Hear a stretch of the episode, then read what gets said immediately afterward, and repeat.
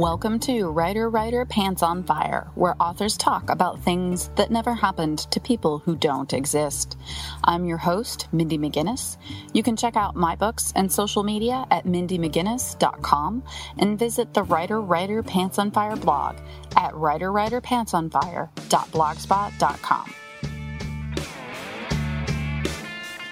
I'm looking for support in 2018 to keep the show going and have started a GoFundMe. If the show has been of any help to you on your writing journey, or if you just enjoy listening, please consider donating so that I can continue airing. Visit GoFundMe.com and search for Writer Writer Pants on Fire to contribute. Today's guest is Tricia Springstubb, author of picture books, chapter books, and novels for middle grade readers. Tricia joined me today to talk about the transition of changing from being a lover of stories to a writer of them and why she writes for the age groups she does. What would happen if Queen Victoria was killed early in her reign? The Queen of England Coronation by Courtney Brandt features an alternate steampunk history of London starting in 1840. Will the new Queen's reign be over before it has a chance to begin? Download the novel to find out. From the bio on your website, it seems as if you were always a reader, but came to the realization that you wanted to try your hand at writing a little later. So, what was the moment for you that you realized you wanted to make that transition from a reader to a writer? It's interesting question. This week I did a school visit where a fourth grader asked me which I liked better, reading or writing. And mm. I was, whoa, I can't possibly answer that one. I don't think there was one defining moment when I morphed from a sort of crazed reader to a crazed reader and writer. I'd always kept a journal and I was in the habit of writing very long letters back in the day when people still wrote long letters and used snail mail with their friends and families. But I guess the idea that I could write fiction and maybe even publish it, it didn't occur to me till I was in my late 20s and early 30s.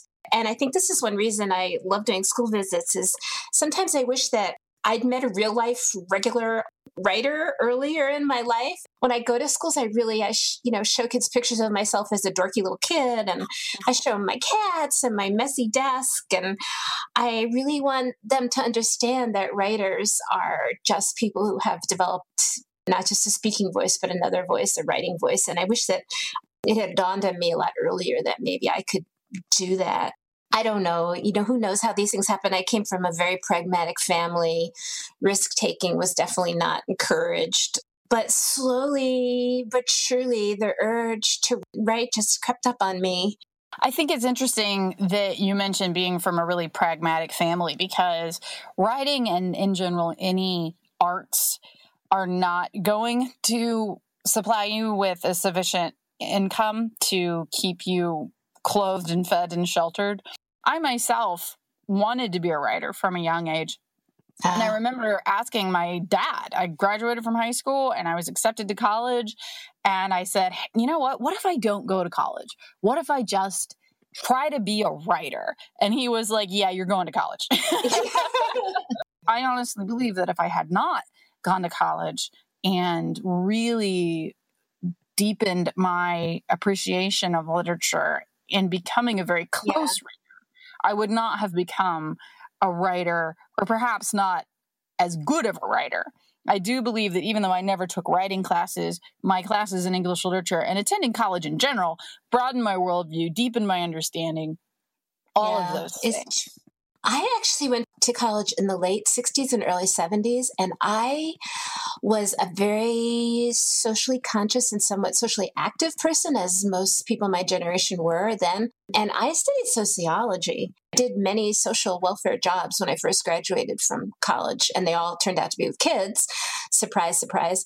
Here I was avoiding reading, deliberately avoiding reading because I wanted to be directed so that I would have this career in social work. Yet I started to realize that my favorite part of studying sociology was reading all the case studies because that was as close as it came to like reading fiction. Reading these real life accounts of people and their struggles.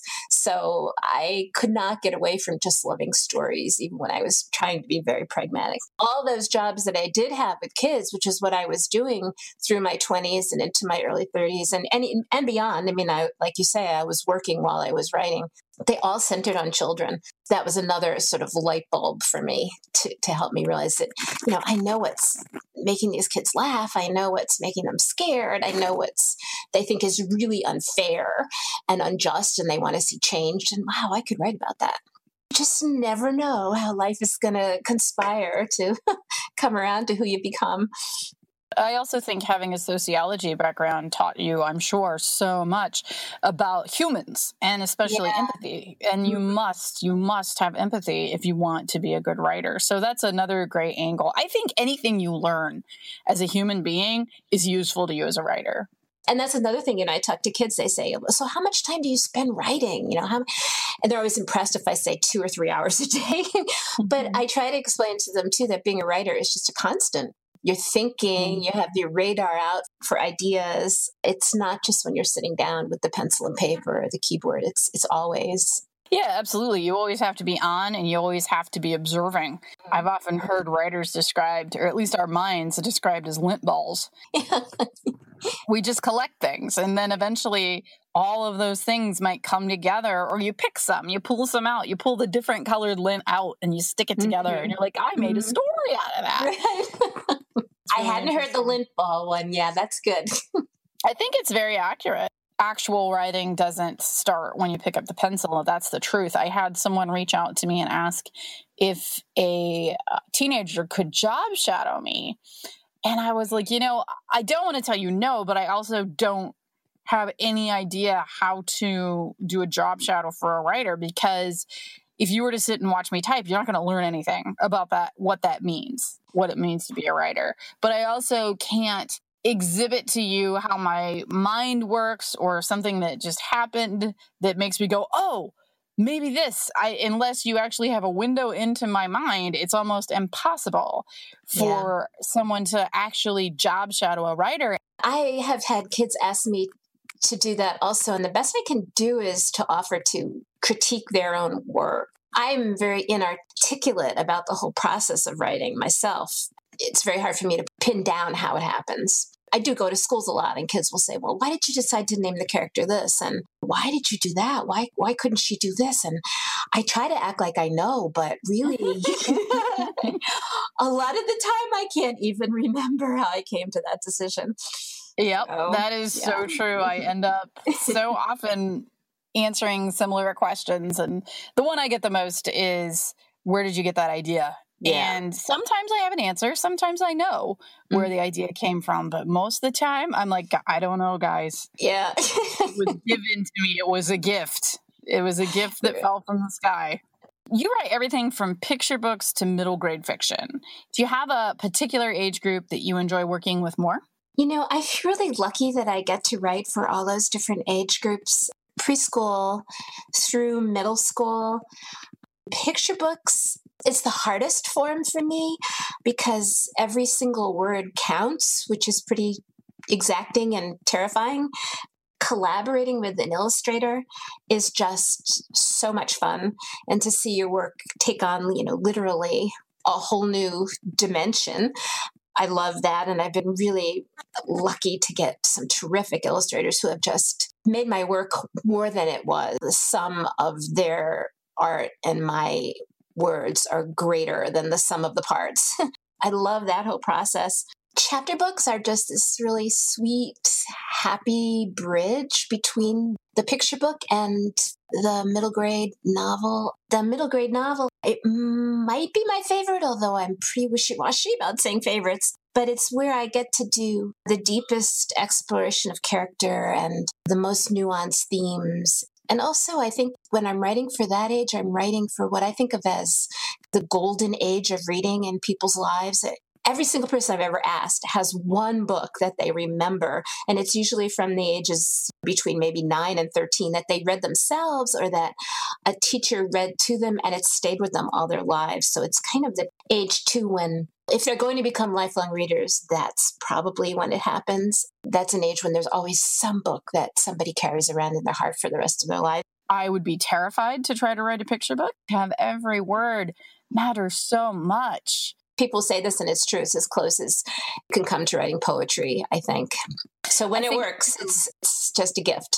Because I tend to lean darker, material and my content is always a little darker. I have never attempted or wanted to write a middle grade, but I have read some middle grade that attacks big subjects, hard subjects. So I know it's possible. But I struggle with writing for that age group. I've tried once. I wrote a short mm-hmm. story and I thought I did a pretty good job. And I gave it to my nephew, who was at the time in that age range. And he was like, well, I have some thoughts, Aunt Mindy. like, oh no. I don't have that voice. People that do, I'm always very impressed because, as you're saying, that age group, if you can be the window yeah. that let them into this world, and if you can be the person that gets them addicted to reading, that's a huge compliment and a wonderful mm-hmm. place to be. I think for almost all of kids' literature, once they do discover your books, I mean, you could not find a more loyal, passionate fan that is so gratifying. I just think writing for any, all these ages is, I can't imagine why anyone would write adult fiction, although I can imagine, but I just think it's so, for anyone to say, why do you choose to write for kids? I mean, I could turn around and say, well, why do you choose to write for adults? I feel such a responsibility to that age. People ask us that all the time. That is a question we get constantly when we're doing panels. Why do you write for teens? Why do you write for middle grade? Why do you write for children? And no one ever asks an adult writer why they choose to write right. for adults. right. And I think that's a great question. Why? Why are you writing for adults? Right. Adults are boring. What are you doing? My answer to that question is I know what adult life is like you get up and you go to work and then you come home and you eat dinner and you watch some TV and you go to bed. In the morning, you get up and you go to work. And so it's like there's no yeah. break in there. There's no room for a story in there. Right. And I eh, demand realism.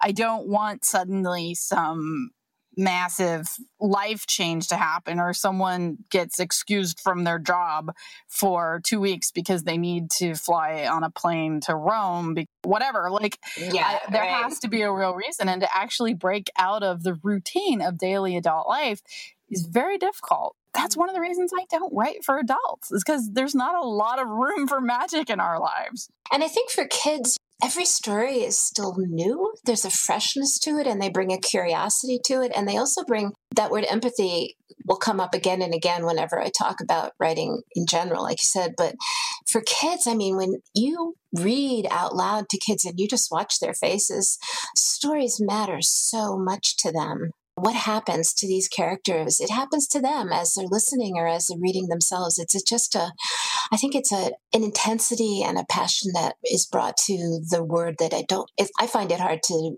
duplicate myself even at in this point in my life as much as i love reading. It's just never exactly the same as when you're 11 or 12 or 13 mm-hmm. they're very ready to drop a suspension of disbelief Oh yeah, yeah. They're ready yeah. to drop that at any time, yeah. and it's yeah. beautiful. Mm-hmm. It's a mm-hmm. lovely, mm-hmm. lovely escape. They have a trapdoor out of reality that mm-hmm. we have learned not to use as much. I think mm-hmm. compartmentalize ourselves in different ways, and um, sure. yeah, like you say, their doors just all fly open.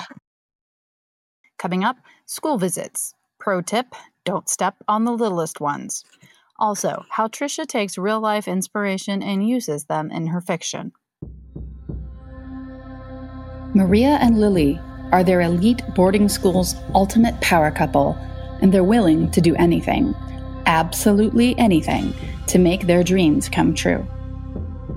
But when they try to unseat campus golden child Delilah, feuds turn into fatalities and madness begins to blur the distinction between what's real and what is imagined. From author Robin Talley comes As I Descended, a lesbian Macbeth retelling that Booklist called an intriguing, appropriately atmospheric take on one of Shakespeare's most spine tingling plays. Okay. You do a lot of school visits. Uh huh. And that is something that I hear a lot of authors talking amongst ourselves because it is intimidating no matter what age. I mean, I'm accustomed to working with teenagers because I did work in the school system for so long, but I actually get nervous when I'm going in front of the little kids. One mm. time I accidentally said, I think I said crap. And they all oh. were like, oh no, you said a bad word. And like they were genuinely upset that I said crap. And I was like, oh my gosh, I'm so sorry, you guys. So anyway, tell us about how you handle a school visit as an author, but then also just how you handle handle the little ones and handle crowd control. And I do have books for kids really from kindergarten through seventh or eighth grade. So I'm really an all purpose school visitor. they can get have me do like a whole school if they want. But the really little guys, the hardest things is not to step on them. The teachers will have them, you know, stay behind the green line. But the more they listen and they're sitting on their little bottoms, you know, they scoot forward, forward, forward as they get more and more interested. So you have to be really careful if you're like me and you get excited and start walking around, not to step on them. I try to keep it interactive. I have slides. And like I said, I show my cats. That's always a big hit. I read to them. Oh, I do things like I have Cody in the Fountain of Happiness. Sometimes I'll draw, draw in quotes because I can't draw a sort of a fountain. And then I'll ask them to tell me things that make them happy, you know, and mm-hmm. we write them and we make our own personal class fountain of happiness. So I try to keep it moving and interactive. I get nervous ahead of time, but then somehow I don't know. There's just this like chemistry when they're all sitting there and looking up that happens between us. And I don't know, it just works. The best, of course, is if you go to a school where the teachers or the librarians have prepared the kids. So you're not suddenly this stranger standing in front of them talking. You know, they know they have some anticipation and mm-hmm. some familiarity with your work. And then they really are eager to ask questions and tell you what they thought. That's really the best. That that happens not always. um, you know, you know, Mindy, I mean, being a writer is like one of the most solitary professions. So to get to really interact with kids, it's almost always an enormous boost for me. I mean, I go back exhausted at the end of the day. I, I can't talk to anybody for the rest of the day. I'll go back like so pumped up, you know, to realize that these kids love stories and I have that responsibility to them. And um, I want to do the best I can and to give them the best story I can make. I do a lot of Skype visits too. You do them in your pajama bottoms and they take less energy. They're second best actually visiting kids. Being in front of them is important. There's just some indefinable chemistry that happens. The worst is I go in and they have me in the gym. They're going to have third, fourth, and fifth all together. So I'm standing there looking up at bleachers with 300 kids. I think the biggest thing for me when you do a gym presentation is, as you're saying, they are looking down on you. it's actually all about positioning in a lot of ways. If you're on a stage, you can hold their attention better simply because you're higher there's a lot of positioning involved and i do try to mm-hmm. think about that when i am in the gymnasium there's still a lot of things you can do just like moving crossing right. back and forth things to make sure that you're active so they're looking at you and as you were saying right. i have slides but they're not they're actually there for me more than for the kids so that i know what uh-huh. i'm talking about next uh-huh right yeah that, that's true too it's fun to talk to other writers too, because everybody has their school visit horror story. One of my favorite ones is a friend of mine who drove to the wrong school. oh, she had just gotten her days mixed up and she walked into the office and said, Well, I'm the author and I'm here. And they're like, What? Oh, and she was supposed to be like, you know, 50 miles away. I had my car take me to the mm. wrong place once because I wasn't familiar with where I was going and and they took me to the wrong place. And I was like, I am at a beer distribution center. so it was like I had to call the school and I ended up being like 20 yeah. minutes late and I felt yeah. stupid. Yeah. And that's on me. That's nobody else's fault. Yeah, sometimes getting there is half the battle. it really is. I mean, I yeah. do. I feel better once I'm there because it's like, okay, I'm not late. I'm in the right place. All right. You get a lot of your ideas from real life events, and readers can see on your website what inspired each of your books.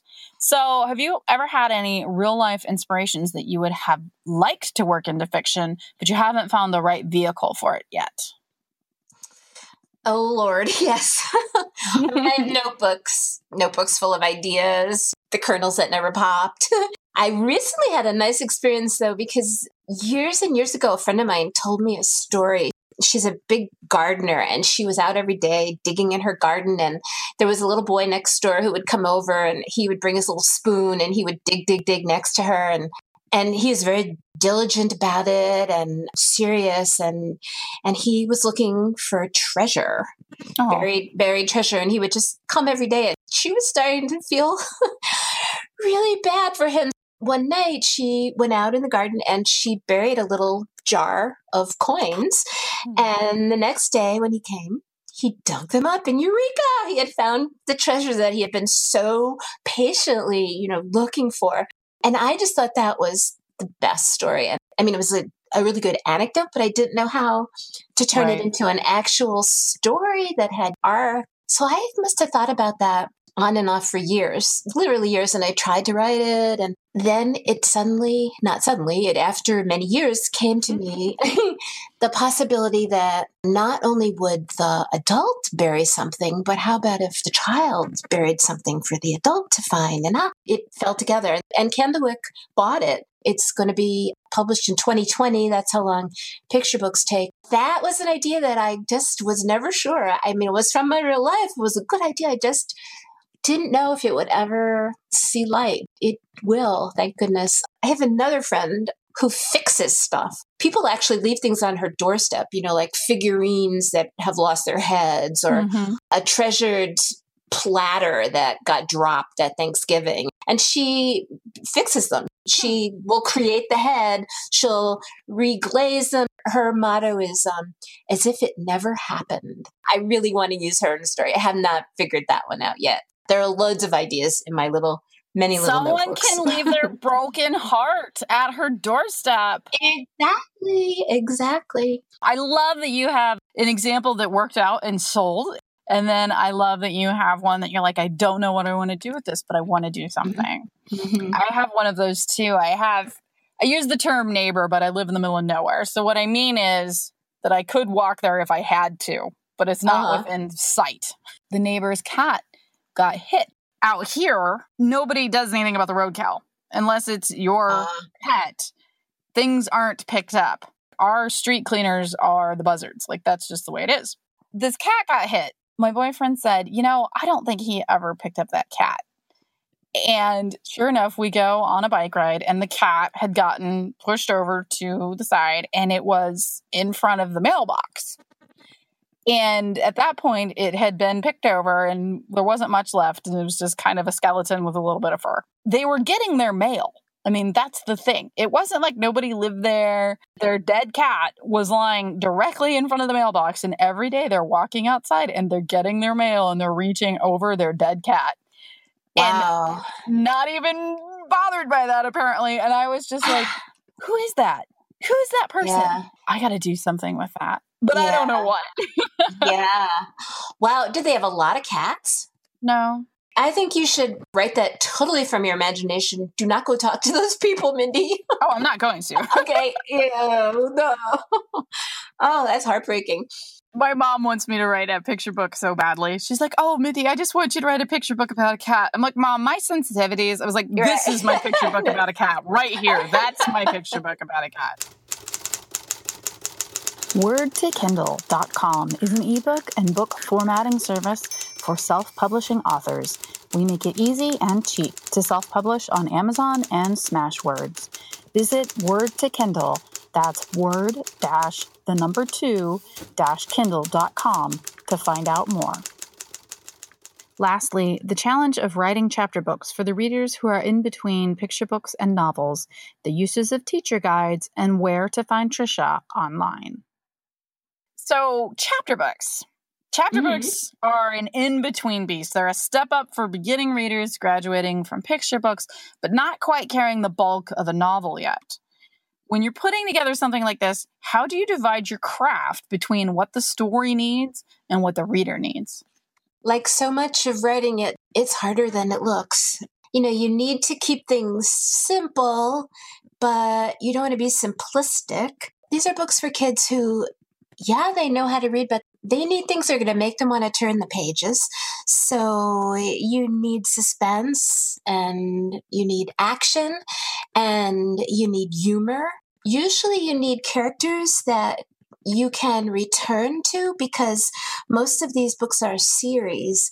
Doing all that in 12,000 words, it's challenging. My most recent series is the Cody books. I write about heavy duty stuff. I write about conscience and empathy and push and pull of becoming an independent, you know, stuff that all kids deal with at all the stages of growing up in a way that I'm not with my middle grade novels. I'm very conscious of the length of the sentences and the paragraphs and mm-hmm. the chapters. I'm always offering hope in all my books, in the my middle grade novels also, but in the chapter books, I work a little harder to keep the tone up, upbeat. And middle grade novels are a lot more angsty. It's a great yin and yang for me to write the chapter books and to write the middle grade novels. They sort of balance each other out in ways because I'm a fairly optimistic, upbeat, happy person myself. I really enjoy writing the Cody books and they make me laugh out loud a lot while I'm writing them. And so there's a lot of pleasure for me in them. And the fourth one's coming out next month. That's fantastic. Now, do you think yeah. much about Lexile level when you're working on a chapter book? Yeah, I don't because I don't really know exactly what that is. I do. if I use a word like conscience, one of the Cody books really centers around Cody coming to grips with her conscience. I usually have it explained a little bit. I'll use the word and I'll use it in context. And then Cody's big brother Wyatt is the one who tells her what a conscience is. I try to give them enough context that they can get that new word and that new concept and, and go with it. For the listeners, Lexile level is basically the vocabulary of the book and it's rated according to what grade level is going to understand every word in this book more or less. So a lexile level can be used to decide whose hands this book could go into.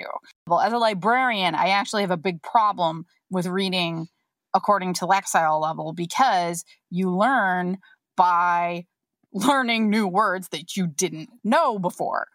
And using context like you're saying you use those context clues it makes you a deeper reader it makes you a better reader it increases your comprehension and it also makes you learn a new word. Lexile level can be useful but i don't think it needs to be the biggest aim. Lexile does not take content into consideration at all.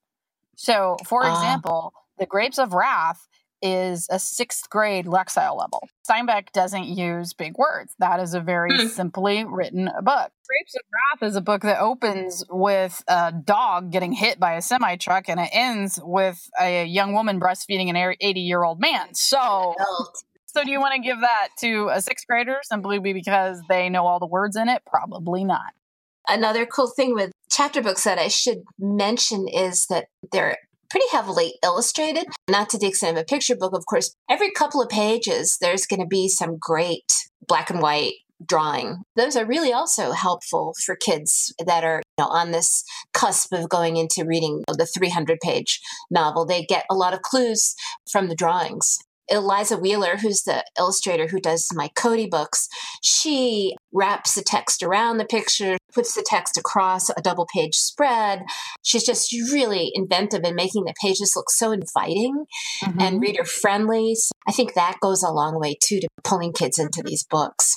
When I'm working with the younger kids, I would see them turn a page where there was no illustrations and they would see those blocks of text and they would just be defeated. Yeah because yeah. it does open yeah. up the text to them and they can see that picture and they're like, oh, okay, I'm going to get a break. You know, your reluctant yeah. readers, it's still illuminating the story for them and they're still using their brain and it's opening up mm-hmm. the text. Decoding. All of those things are at work when they're looking at a break in the text. It's useful to them and helpful to them. And some of them, especially the more reluctant readers, they need that. You have teaching guides for quite a few of your books on your website.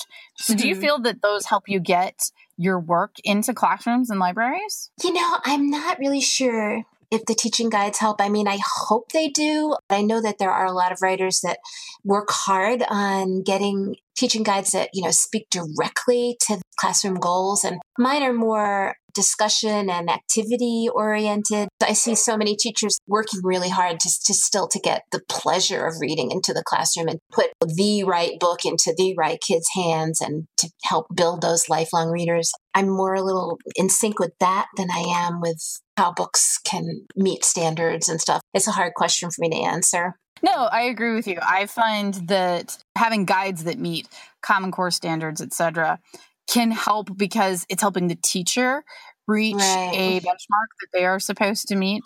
But on my end, and I'm fairly certain on their end too, that's not what they care about. They care about getting a book that a kid wants to read in front of them. I did have one really cool thing happen. The State Library of Ohio, I guess they chose Moonpenny Island, my book, to be a Choose to Read Ohio book. Yeah. Um, Kelleys Island is is the inspiration for that book, the real island here in Ohio. And I think that's partly why they decided to use it because it has a lot about the geology of Ohio. So they made this incredible toolkit that teachers can use in their classrooms. And I have with not only discussion questions and research questions, but and questions of things that really relate directly to kids' own lives and that they can write in response to fossil hunting kind of activities and stuff. Teachers are really happy to find that. Ohio teachers are. If you're a teacher and you're listening, check out the Choose to Read Ohio website. If you just Google it, it'll pop it up. And they have toolkits for all of the books, from picture books to adult. Right. They're the best I've seen, really. They're wonderful. What is up for you next? What do you have coming out this year? And where can people find you online? Sadly, the last book in the Cody series is coming out in April. It's called Cody and the Heart of a Champion.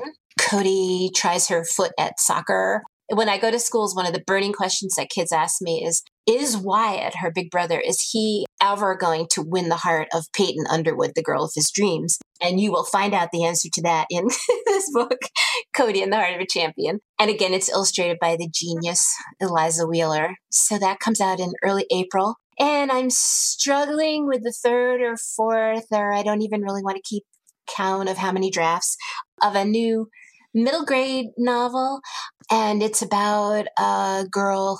Her name is Loa. Her mother is a famous ornithologist, and um, the Loa bird is possibly extinct, mm. although her mother hopes not. And her mother's off on a big expedition to try to see if there is a Loa bird still out there. And meanwhile, Loa, the human, is a very home, much of a homebody, not adventurous kid, and she's home left back home with her two caretakers, who are the ancient Miss Rinker and her brother Theo, a lot of stuff starts to happen. My idea for the book is that we're all on expeditions in life. Some are very big and public and dramatic, and some are much smaller mm-hmm. and humbler and yet just as important.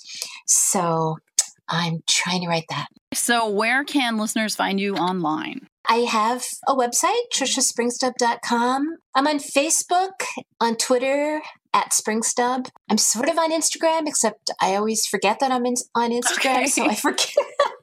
I have a blog that you can access through my website. Very cool. Yeah, and I'm out there. I'm going to schools. I'm going to AWP next week for the first time. I'm really excited about that. And I'm really happy to have had this chance to connect with you. Oh, yeah. Mindy. Absolutely. No problem.